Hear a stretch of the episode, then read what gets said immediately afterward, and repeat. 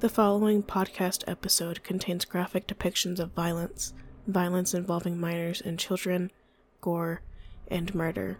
Please use discretion when listening.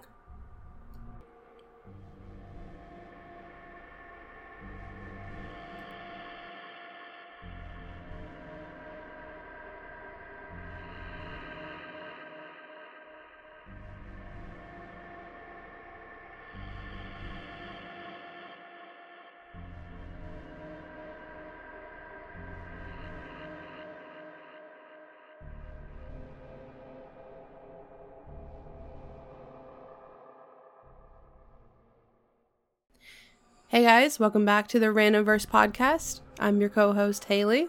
I'm your other co-host Amber. So, um, before we get into the case for today, just want to do a little chit chat, a little, you know, quality of life chat. It's snowing outside, A lot.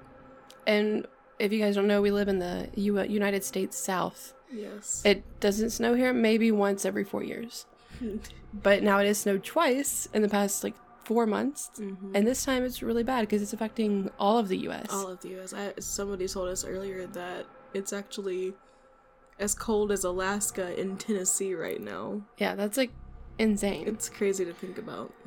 But uh, yeah, I mean, like if you guys have to get out and drive in this weather, please be careful. If you don't know how to drive in this weather, maybe avoid driving at all. I know for our particular area, they're literally telling people do not get on the road, even if you think that you know how to drive in this weather. Yeah, because we are not equipped with enough salt trucks to are salt all the roads. They so- have a, they have a few places that they've put in salt that they've put salt down, but literally they're they've been posting pictures of accidents that they've had to respond to and be like, just please don't, just don't Mhm. even try it right now. Because like it's not even like ourselves that we have to worry about on the road. It's other people. Yeah, Like I know some people who will be total idiots driving in the driving in this weather. right. So if you guys are going out, please be safe or just don't go out at all. And If you are ordering food from places like DoorDash or Grubhub or Postmates or whatever service that you use, please, please, please, number one, be patient with your drivers. Remember that they also have to keep themselves safe. And I promise you, they've got their heater blasting, so your food is more than likely going to be warm. Um, and they're just trying to be as careful as possible for their own safety. So please just be patient with them and also make sure that you're tipping them really well. Um, I know, especially with DoorDash, there's a lot of people that don't seem to realize that they don't make a livable wage directly from DoorDash. Um, they depend a lot on tips, so um, definitely tip them well. Uh, a general rule that most people tend to use is a dollar per mile mhm. uh, up to a certain number of miles, depending how far away they are from you or how far away you are from a restaurant. I would even give them extra just because of what all else they're having to go through. So, if you absolutely must order food, if you don't have anything in your house that you can eat, then please just make sure you're at least tipping well and being patient. yeah, I think that's all we need wanted to chit chat about. Um, we're gonna get right into the story. So, today we are doing a true crime episode. True Crime Mondays is what we're gonna call it. True Crime Mondays and Paranormal Thursdays. So this time I did the research for this true crime. We're kind of swapping back and forth on what we do research on, just to kind of even out the load and give both of us a chance to really speak on what we're interested and passionate about. Right. Because we're both interested in both things, so doing it this way, it's gonna be like, you know, today will Haley, Haley will do the true crime, Thursday I'll do the paranormal, and then next week Monday I'll do the true crime, and Thursday Haley will do the paranormal, and and so on and so forth. So yeah, I think it'll give us a really good chance to both speak on things that we're interested in, because we're we're both interested in pretty much the same things. So yeah, Yeah. Today Haley's gonna be in the driver's seat, so once again, kids, you need to buckle up. Um, you heard the content warning in the beginning, so now is your chance to, if you need to, um, sign off if you don't want to pursue the rest of this podcast. But if you are, uh, sit back, grab a warm drink, and snuggle up with your blanket or your pet, whoever you got with you, and uh, let's jump into it. Okay, so today's case I actually discovered years ago. I was googling like lesser known true crime stories because like I kept doing the same thing on true crime podcasts, and I was like, I want to hear something different. I want to like read about something different. So I found this, and since I found this on the internet, like other podcasts have started doing it because I think they've also been trying to find things that are lesser known. Um, but this one really hit me hard because um, it occurred on my birthday in like 2000 in 2006 and uh i don't know it just really like put into put into pers- perspective that like other people do exist Other people exist, and you never know what, What somebody going else through. is going. Like it's a very happy day for you, but it could be somebody else's absolute tragedy. hmm so we're gonna talk about the richardson family murders in medicine hat canada doing a canadian case today Let's go Canada. So the Richard the Richardson family was a normal, happy, typical family. Um, they lived in Medicine Hat, Canada, which is a fairly small community. It only has about sixty thousand people, so fairly small. Yeah. Uh, and the violent crime rate of this community is very small. Like like they have like petty crimes like drugs, uh, traffic violations. You know, maybe some fights that they have to break up, but like you don't really have murders. Um, happening in this community. So this whole um like what transpired on this day really shook the community and and the entire nation of Canada because of the nature of the crime. So it occurred on April 23rd, 2006, which I said like that like that was my birthday and I was turning 8 years old. And the family that was affected was it was a family of 4. You have Mark, the father, Deborah, the mom, Tyler, uh, sorry, Jasmine, the daughter, and Tyler, the son. And the Tyler, uh, Tyler was also eight whenever this took place, so it really like connected because I was also eight years old. Um, so the morning of April twenty third, two thousand and six, one of Tyler's friends came over to see if Tyler could play. The friend knocked at the door, didn't get a response, which was unusual because even if the if like the rest of the family was asleep, the mom was usually awake like just getting things ready like ready for the day it's just like she was like a morning person. Um so whenever he didn't get, get a response he thought it was weird. So he looked through a window that that looked into the basement and i'm sure what this child saw i don't know if he quite grasped what he saw but if he did i can't imagine how it affected him. Um, he saw the body of deborah richardson lying still in the basement. So he immediately ran home told his mom that like hey, Tyler's mom is laying in her basement. She, she wasn't moving. No one's answering the door. So his mom, of course, she called the police. Inspector Brent Secondiak arrived at the scene. I hope I said that right. He was a lead investigator. He arrived on the scene. They did a search of the house and they found the bodies of Mark and Deborah in the basement. Deborah had been killed first, it seemed, um, and she had been stabbed at least a dozen times. Wow. That's a lot. Um, and Mark, uh, it seemed like he was trying to fight back because there, there's a screwdriver laying next to his hand, but he had been overpowered and he was stabbed to death as well. And upstairs, they found the body of eight year old Tyler in his bedroom.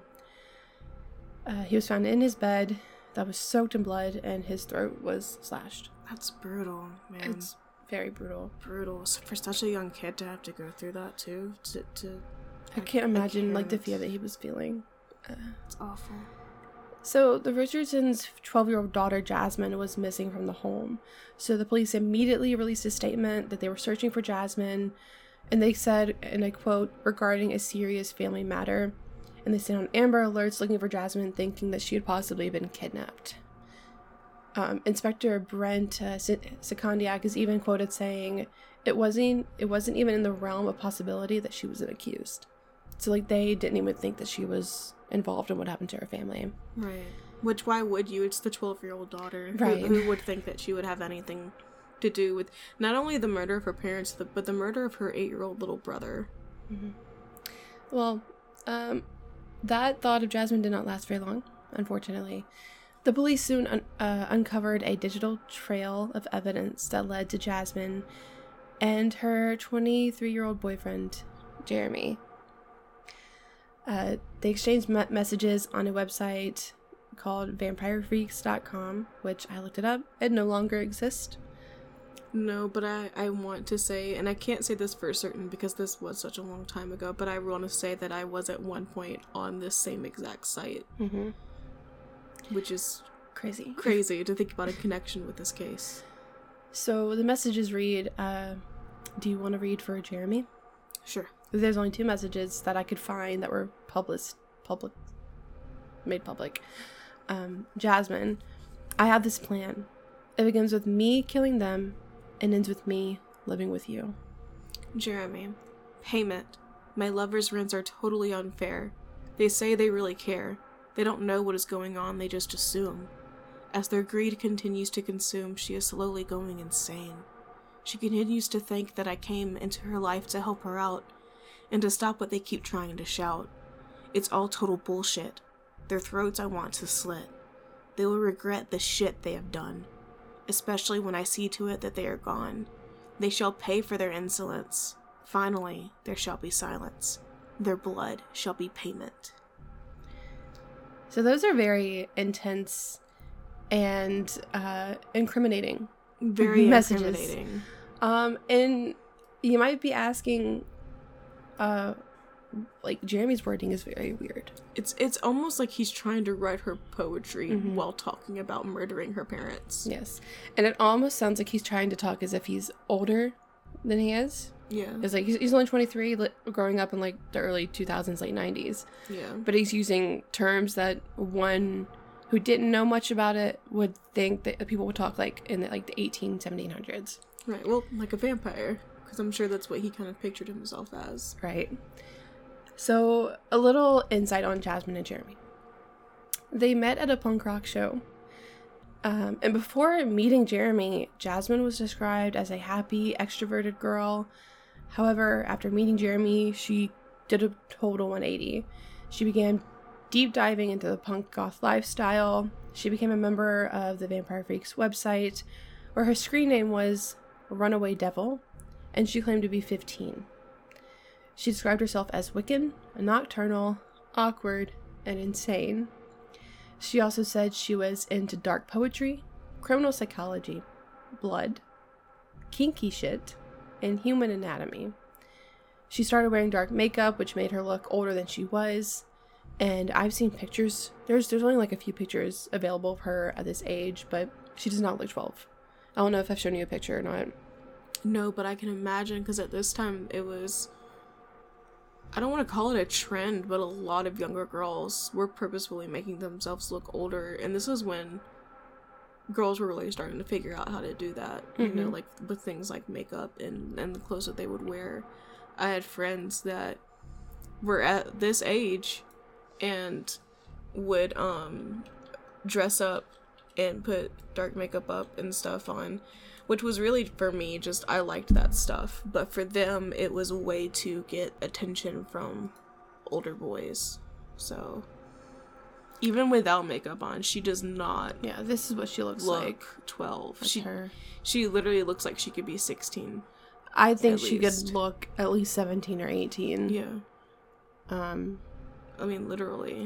but yeah, so she she did not look 12 years old, so it was very easy for her to pass as older. Um now Jeremy's home life and upbringing was not as wholesome and happy as Jasmine's. Jeremy's mother was an alcoholic and his biological father wasn't in the picture. He was nowhere to be found. However, his mother's partner frequently abused him. He was also bullied at school. And by the time that Jeremy turned 13, he had created an elaborate persona as a 300 year old werewolf. Oh, he's a werewolf man, not a vampire man. Yes, and he, he, claimed to be 300 years old. So, like in the message earlier, he tried to use wording to make it sound like he was from a different century, a different different, era. Um, and he also started wearing a vial of blood around his neck. And I saw in one source, I don't know if it was true, but I saw in one source that whenever he met Jasmine, uh, he swapped the blood out for her. So, like, she gave him some of her blood. Really? hmm But I only heard it in one source, so I'm not sure if it's It's 100% true. But, like, it would, it would kind of make sense Yeah. with what they were into. Um, he also had an account on vampirefreaks.com, and he listed his interest as scarification, pain, kinky fetishes, blood, and razor blades. Jasmine's parents obviously did not approve of this relationship, not only because of the 11 year age difference, but also because of the increasingly dark interest of their daughter that they rightly so attributed to the negative influence of Jeremy. Definitely. I think because it's one thing to be into darker things, it's a whole other to have that manipulated into something that would cause you to want to do something like this, like Mhm. what happened. Yeah, like it's it's one thing to be into like kinky stuff or like BDSM, but it's another thing to I don't know how to word it, but To literally want to cause harm. and kill people. Yeah, I mean, like it's a totally different thing. Um, so whenever Jasmine's parents like forbade her to see him, and that's when they began planning her family's murder. Um, in uh, in a later interview, she was asked like why she killed her brother too, and she said, "quote It was too cruel to leave him without parents." End quote. I can't. That also just kind of tells us the outlook that she now had on the world as itself at this point because it says before she met him she was energetic and outgoing, which means she probably had a pretty good outlook on life. But after meeting him and being with him and and listening to him, she's now saying that the world is too cruel to leave her brother without parents in it. Mm-hmm. And also, like, she's 12 years old, she's, so she's very impressionable. I remember being 12 thinking I was grown up. Um, you're not when you're 12. You almost think you are a god. yes. Um, and I remember whenever an older guy would creepily have interest in me, I thought it was like the best thing in the world. Like I wanted, I wanted that attention because I, because like it's like oh, an older guy's into me, like I'm gonna do anything to keep his attention. It almost made you feel like you had some kind of power, Power. like you were powerful, but in reality, you're you're becoming powerless to that person. hmm It's just really sad whenever little girls get like stuck. Yeah, they get manipulated and used by older guys. So back to the uh, investigation. The next day, Jasmine was found in. I'm gonna butcher this name. Uh, Saskatchewan. Saskatchewan, Canada, which is about 81 miles from Medicine Hat. She was found with her 23 year old boyfriend, Jeremy, uh, and they showed no remorse for what they had just done. They were found kissing, cuddling, and laughing in Jeremy's truck. Which a lot of people would, would, look, would look at that and be like, oh, she showed no remorse for killing her family. But also at the same time, it probably hadn't hit her what she had done or what had happened. And she's on a lover's high right now. Mhm. She's finally able to run away with this guy that she's so in love with. And Jeremy's probably like talking her up, Mm-hmm. and it's like she probably has it probably has not hit her, which what what has happened. Not to mention, after reading their the two messages that we have, it's very clear that he saw her parents as abusive and that they were abusing her, and he probably truly convinced her that that is what the, what was true is that she was being abused by her parents, Mhm. and so having now gotten rid of them, she's free from that abuse. So they were uh, quickly arrested, and even while in jail, they continued to write letters to each other. And Jeremy actually proposed to Jasmine, and she she accept, she accepted. They also bragged about the murders and referred to themselves as le- as quote legends and immortal. On May 3rd, one of Jeremy's friends, 19 year old Casey Lancaster, was also arrested and charged as an accessory to murder for driving Jeremy and Jasmine in her car so they could dispose of evidence. The charges were dropped eventually, and she only received uh, a year of house arrest. See, that it does not sit right with me. How did this how did this 19-year-old I it, it doesn't make sense why she would want to help them. I mean, to me, that just kind of speaks on like the kind of friend group that Jeremy had. Like they probably all were like thought this and I thought al- thing thought, thought the same things. I almost wonder if she didn't think it was real. Cuz I know it at least for my friend group and other friend groups that I knew of on the internet, it, this was a time where you would pretend to be doing these kinds of things and like kind of like RPGing in a way. Mm-hmm. So like you would talk it up and say that you did this stuff, but like in your brain it doesn't click that anybody could be doing it for real. Right. So I almost wonder if this 19-year-old just didn't think that it was actually real. And that could explain why charges were dropped because she might have, you know, used the defense of I didn't think that they had actually done it. I didn't think it was serious. I thought it was a prank, you know, things like that. Yeah. But Because like it's it's two different things to have a dark interest in murder and possibly committing these acts, and compared to actually doing it right. and like believing that it's okay, or like believing that. It, it, it just makes me think that maybe she didn't actually know, especially since so the murders happened April 23rd. April 24th is when they found Jasmine and Jeremy. They didn't arrest this girl until May 3rd. Yeah. So that makes me think that Either Jasmine or Jer- uh, Jeremy brought her into it. Yeah. So like, oh well, she helped us dispose of evidence. right, but she didn't even know that that was what she was helping them do. Right. But again, we don't know. This is just me speculating. Mhm. So the trials began. Um, Jasmine's trial began in June of 2007. She was called JR during the trial to protect her identity as a minor. And I don't think that Jasmine is even her real name. I think they give Jasmine and Tyler different names because they are minors. So I don't think that's actually her real name, but I'm not It's 100% possible. sure. Um, she said on the stand that she was in a zombie like state and that Jeremy had been the one who killed her family and that she had only been joking about wanting to kill her family. Which, I mean, I could see that as being the truth. Right, like I said earlier, like a lot of the time is you, you basically talked shit and gassed yourself up, but nobody thought you were actually serious about anything. Mm-hmm. And so Jasmine was found guilty on three counts of first degree murder on July 9th, 2007. On November 8th, 2007, she was sentenced to 10 years in prison and was credited with 18 months for time already spent like before and during the trial. Her prison time was also to be followed by four years in a psychiatric institution and four and a half years under conditional supervision. And Jeremy's trial began in November of 2008. Uh, witnesses testified that the two had admitted to the murders, and one witness recounted that Jeremy had said that the family had been, quote, gutted like fish. Witnesses also said they had seen Jasmine and Jeremy laughing and kissing at a restaurant like the night that they had committed the murders.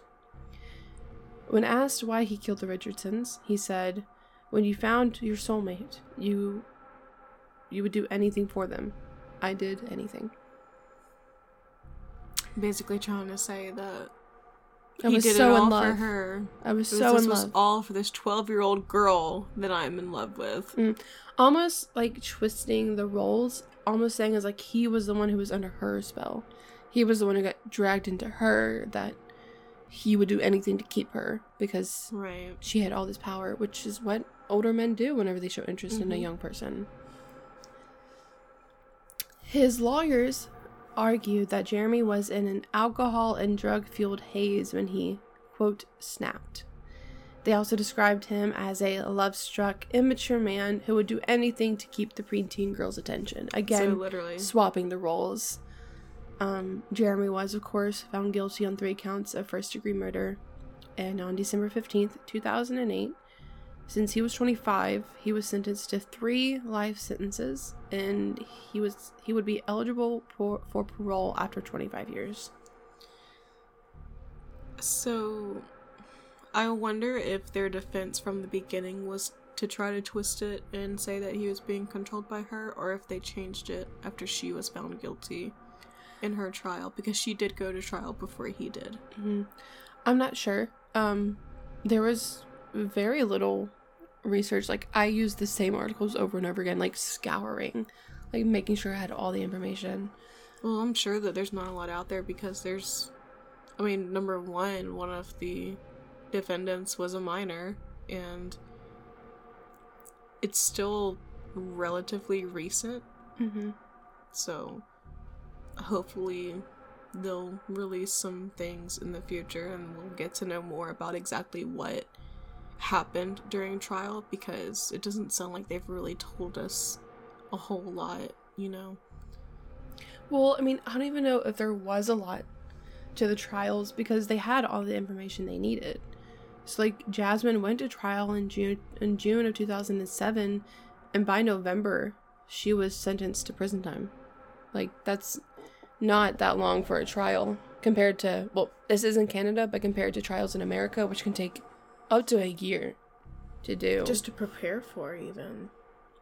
And Jeremy's trial began in November of 2008, so like a year after, and by December, he was sentenced to prison That's time. an even shorter. it's an even time. shorter, yeah, trial. So, I don't think there is much more. I think that's the basically what happened during during the trial. Um. So Jasmine is is believed to be the youngest person ever convicted of a multiple multiple murder in Canada. That's crazy. And in September 2011, Jasmine started classes at Mount Royal University in Calgary, Alberta, and uh, this was during her last months of her prison sentence. So, whenever she was released from her 10 year prison sentence, she was sent to the psychiatric facility in the fall of 2011, and she stayed there until May 2016.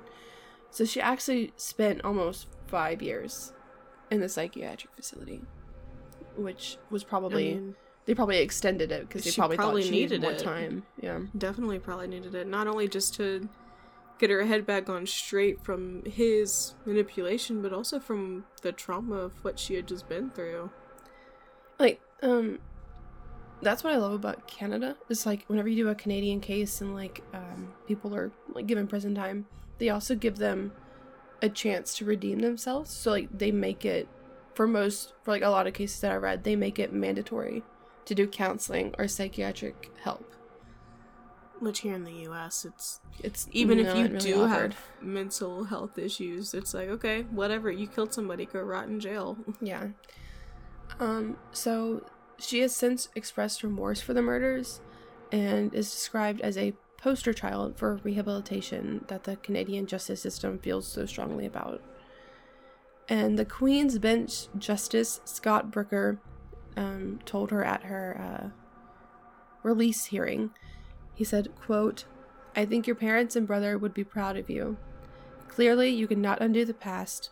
You can only live each day with the knowledge you can control how you behave and what you do each day. End quote. So, like a like a court justice said this to her. So obviously, he believes that she has been changed and like is truly like sorry for what she did. Personally, this is just me, um, but I don't. It just does not feel right to me that he's saying that this is how he thinks that her family would feel. I just don't think. Number one, I don't think people should speak for The dead. the dead, um, because you can say that you know somebody really well, but at the end of the day, you can't. You literally can't speak for them because you only know them as well as you think you do. hmm Yeah, um, I don't agree with the part where he says her family would be proud.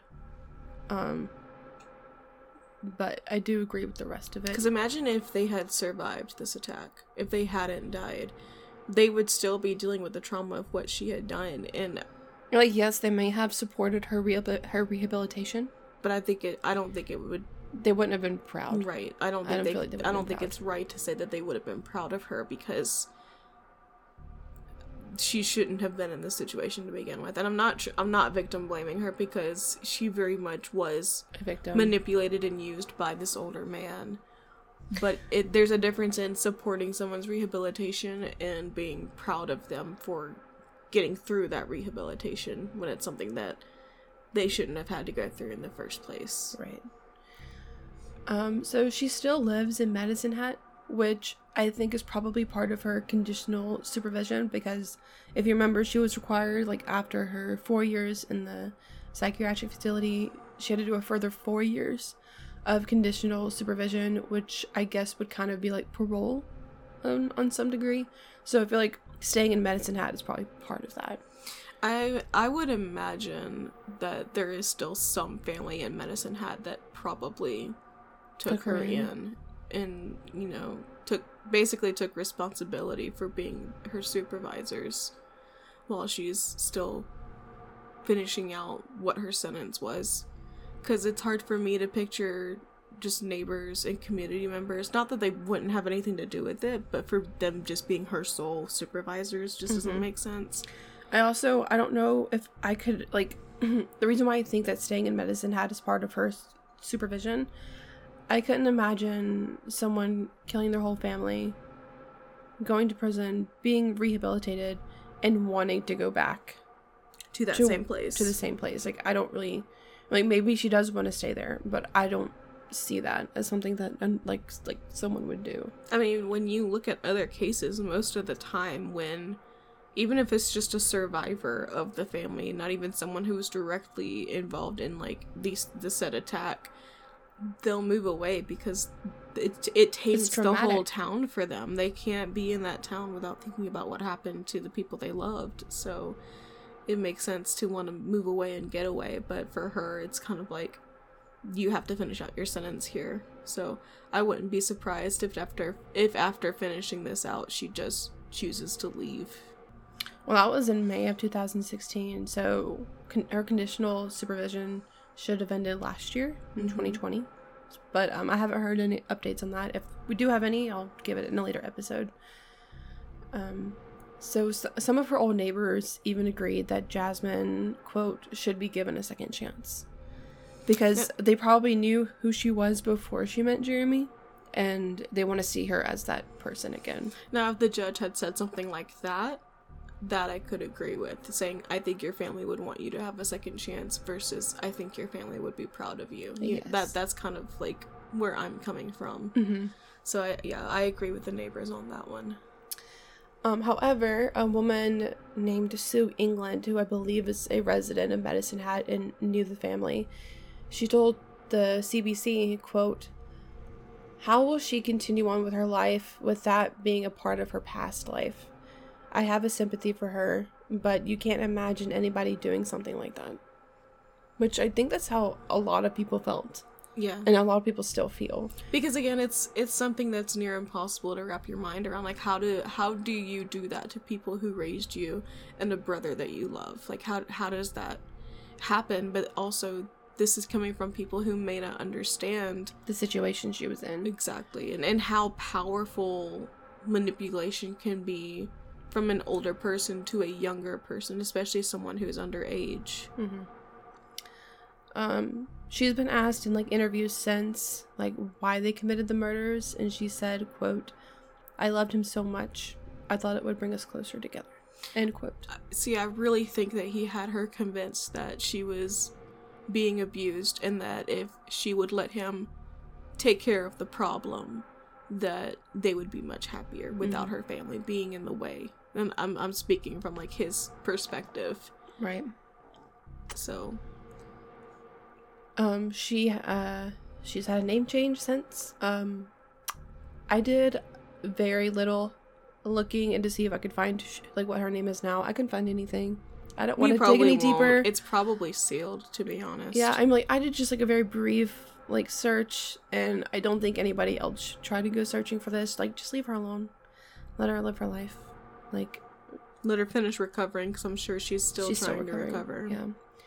So Jeremy has also changed his name to Jackson May, and he has tried to appeal his sentence many times, and every time he has failed. And he won't be eligible for parole until 2033.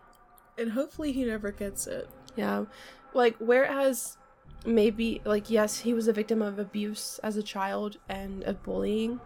And I feel like to some degree he truly did believe that he was this 300 year old werewolf, or that I feel like he did have a very twisted view on reality. he was probably stuck in the fantasy that he wanted his life to be Yes, and that's what led him to murder a whole family and not feel remorse for it. So, like to some degree, I do feel like he didn't really, like I said, like he has a very skewed view of reality. well when, He probably didn't realize that he had actually murdered people. Well, n- what I think when you are raised in a in an abusive environment, especially if you are still very young, which he was. He was 23 years old, so that's still pretty young. He probably still had, like you said, a skewed version of what reality was. And I know, kind of from personal experience, that when you're coming out of an abusive situation, you can view everything as abusive. Because Mm-hmm. you don't know what to trust and to believe. Um because he he had his mom who i'm sure cared for him at least somewhat but then had the mom's partner that was abusing him so And she was also an alcoholic, so, so she was probably an absent mom. at the very least absent if not also sometimes contributing directly to his abuse Mm-hmm. so he probably saw anything that would cause somebody else to be oh god i hate my parents so much they're so awful to me he would perceive that as oh she's in an abusive situation as well so i not need to get her not out as a preteen complaining that her parents took her phone away. right because he doesn't he doesn't have that normal perception because Mm-hmm. it's been skewed by his abuse so I, I do think that he full well knew what he was doing when he was killing her parents and didn't didn't he go up there and actually kill the brother did we talk about that part We didn't talk about it. Um, there are conflicting reports on who actually killed the brother. Some people said it was Jasmine. Some people say it was Jeremy. I'm leaning more towards it being Jeremy because the brother had been found with a pillow over his face, but also his throat was slashed. Um, and so people theorized that Jasmine, that like um, Jeremy had, like they had both entered the house. Jeremy went to find the parents, and Jasmine went upstairs to her brother. She was probably con- like talking to him for a bit, and then tried to smother him with the pillow.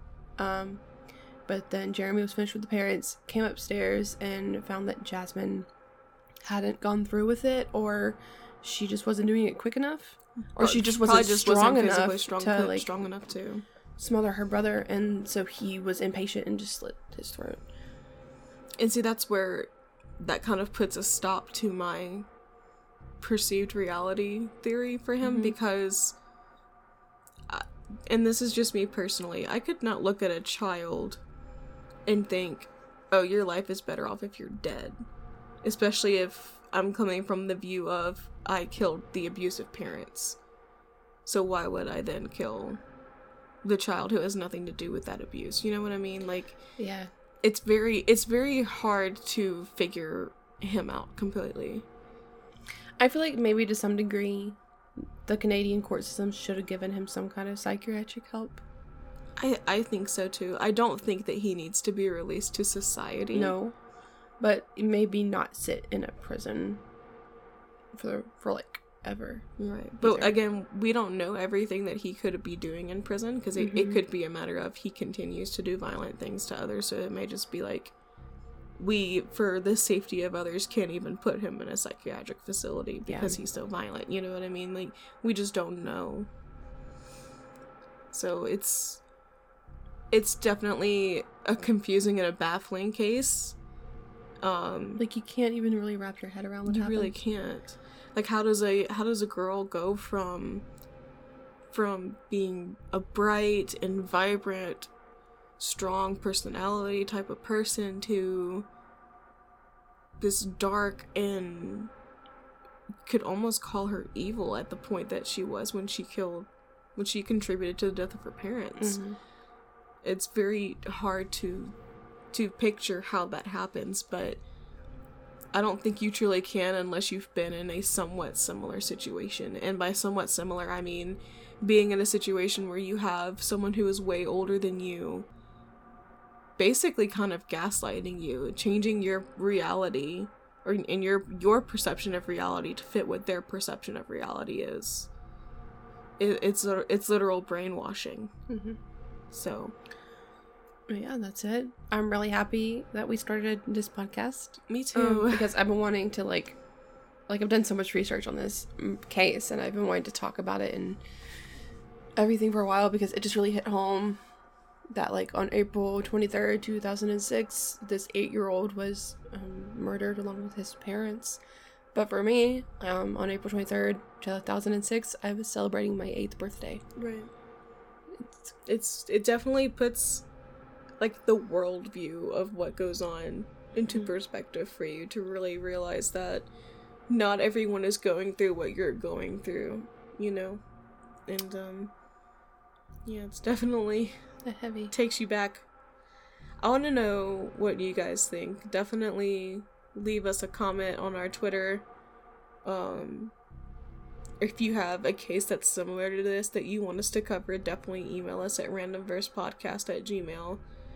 Because um, as heavy as these are, I think it is important to talk about these stories so that we can try to gain a better understanding of how children are mean- manipulated to do things like this Yeah.